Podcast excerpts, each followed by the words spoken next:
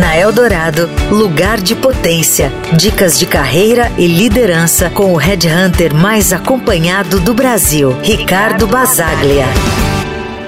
Você já parou para pensar que antes de liderar os outros, é fundamental liderar a si mesmo? No mundo corporativo, a gente fala muito sobre habilidades de liderança, gestão de equipes, estratégia de negócios. Mas tem um aspecto essencial que às vezes fica em segundo plano: a autogestão e a autoliderança. Você não é capaz de liderar a si mesmo, dificilmente você vai ser capaz de liderar os outros. Isso porque gerenciar a si mesmo pode ser tão desafiador quanto liderar uma equipe.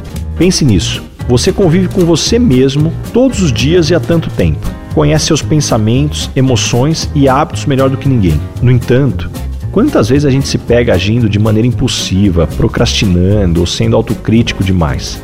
É como se às vezes a gente se tornasse nosso próprio obstáculo para o sucesso. Então, e se já é difícil gerenciar a gente mesmo, imagina liderar outras pessoas que conhecemos muito menos. Aqui entra a importância da autogestão e autoliderança. É preciso desenvolver a habilidade de se conhecer profundamente, identificar áreas de melhoria e cultivar uma mentalidade de crescimento. Lembre-se, a jornada para o seu desenvolvimento como líder começa dentro de você. E a maior ferramenta de liderança que você possui é o exemplo que você pode dar como líder. Quando você lidera a si mesmo com autenticidade, disciplina e compaixão, você inspira os outros a fazerem o mesmo. Além disso, a gente pode recorrer a uma frase do filósofo Confúcio que disse: Aquele que se conhece é sábio, aquele que se domina é forte.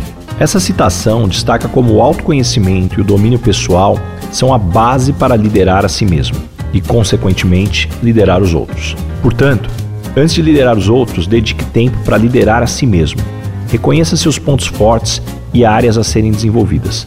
Cultive a autodisciplina e o autoconhecimento. Quando você se torna uma versão melhor de si mesmo, você está mais preparado para liderar e inspirar os outros. Lembre-se, a jornada para o seu lugar de potência começa dentro de você.